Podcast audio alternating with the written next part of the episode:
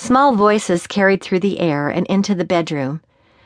Maeve Benetton smiled with bittersweet joy as she listened to her brothers and sister chattering away in the next room. She would miss them so.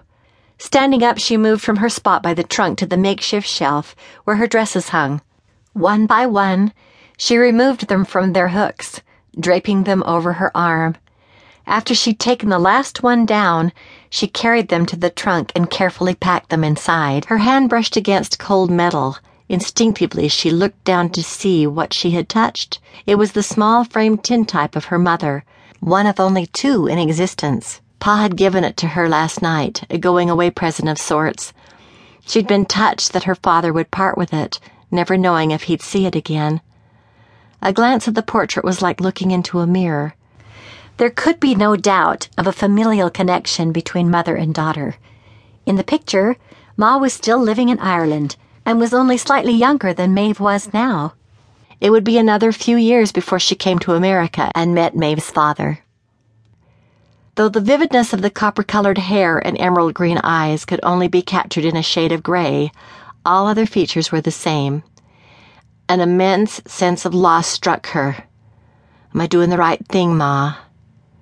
She'd be very proud of you, a voice answered from the door. Maeve turned her head and saw Pa standing in the doorway. And she would tell you to follow your heart wherever it may lead before wishing you a lifetime of love and joy. Pa's words made her eyes mist. Because of their meaning and because she couldn't imagine not hearing his loving and soothing voice again after she left tomorrow. His strong but compassionate tones could calm even the fiercest storm. Blinking, she forced the tears aside. Great things were waiting for her in Wyoming, and who knew? Maybe one day, telephones would have the capability of making a phone call to span that long a distance. A laugh almost escaped. What a thought! Who will care for the children when I'm gone? The troublesome question had kept her from finding complete peace regarding her move. The children and I will get along fine. Pa came to her and placed one hand on her shoulder. With his other hand, he tipped her chin. Mrs. Daly downstairs will be taking care of Ryan and Emily when school is not in session. Next week, Shane will begin his job at the factory with me. Scrunching her nose, Maeve debated the merits of Mrs. Daly caring for the two youngest Benetton children. The positive side was that she would give Ryan and Emily lots of love an elderly woman, she had raised six children of her own and had numerous grandchildren. Even at 70, give or take several years, she was spry with energy, unseen in many people half her age, and she could easily keep up with the young ones. But on the downside, Mrs. Daly was notorious for her lackadaisical discipline. The entire apartment building knew when her grandchildren were staying with her, as they could be heard running up and down the stairwells at all hours of the day and night.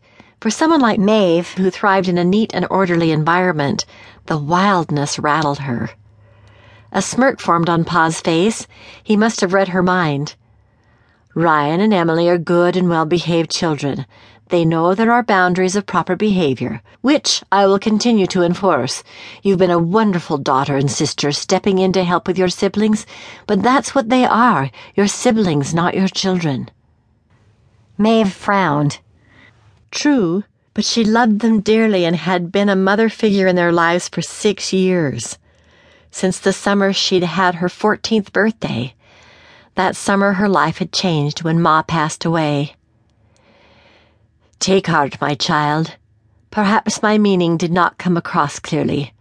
I know how deeply you care for Shane, Ryan, and Emily. But you must live your own life, have children of your own. Don't fret on our behalf. The children and I will miss you horribly, but we wish you nothing but happiness. She threw her arms around him as he drew her into a fatherly embrace. I love you, Pa. Ah, Maeve, my sweet, brave firstborn child, you will always hold a special spot in this old man's heart. You're not old. Patrick says his ranch does well and is one of the finest in Wyoming. Maybe next year he will be willing to bring you and the children west. She brightened at the thought and stepped away from her father's embrace. Think about it, Pa. How wonderful would that be?